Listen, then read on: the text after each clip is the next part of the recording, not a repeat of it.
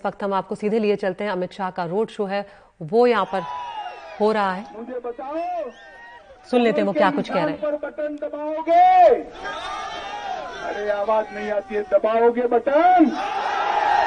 BJP को जिताओगे। मोदी जी के हाथ मज़बूत करोगे। हमारे दोनों नेताओं को विधानसभा में भेजोगे। तो मेरे साथ दोनों हाथ उठाइए। उठाइए दोनों हाथ। और प्रचंड आवाज़ से बोलिए, भारत माता की, भारत माता की, वंदे वंदे वंदे।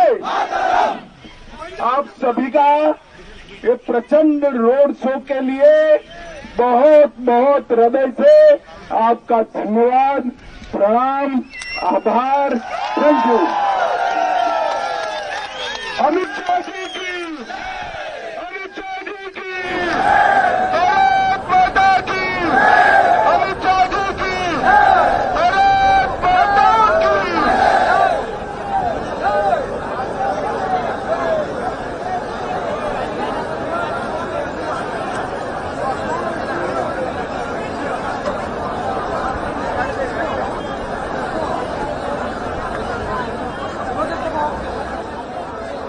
तो कर्नाटक में राजनीतिक बिगुल बचते ही, चुनावी बिगुल बचते ही राजनीतिक पार्टियाँ जो हैं, वो अब सीधे तौर पर जनता से जुड़ती हुई नज़र आ रही हैं। ताबड़तोड़ रैलियाँ और रोड शो जो हैं, वो यहाँ पर किए जा रहे हैं। केंद्रीय गृह मंत्री अमित शाह, वो भी कर्नाटक के दौरे पर हैं और आज चामराजनगर ज़िले के गुंडलूपेट में उन्होंने रोड शो किया है।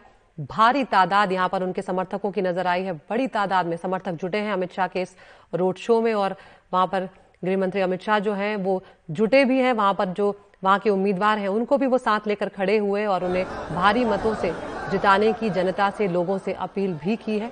और यहाँ पर लगातार बीजेपी जो है, सत्ता में वापसी की कोशिशें करती हुई नज़र आ रही है। बसवराज बोमई जो हैं, वो एक बार फिर से बीजेपी के चेहरे के तौर पर आए हैं। लेकिन मुख्य चेहरा जो स्टार प्रचारक हैं, वो प्रधानमंत्री नरेंद्र मोदी ही हैं। अमित शाह भी हैं उसमें जेपी नड्डा भी रहेंगे।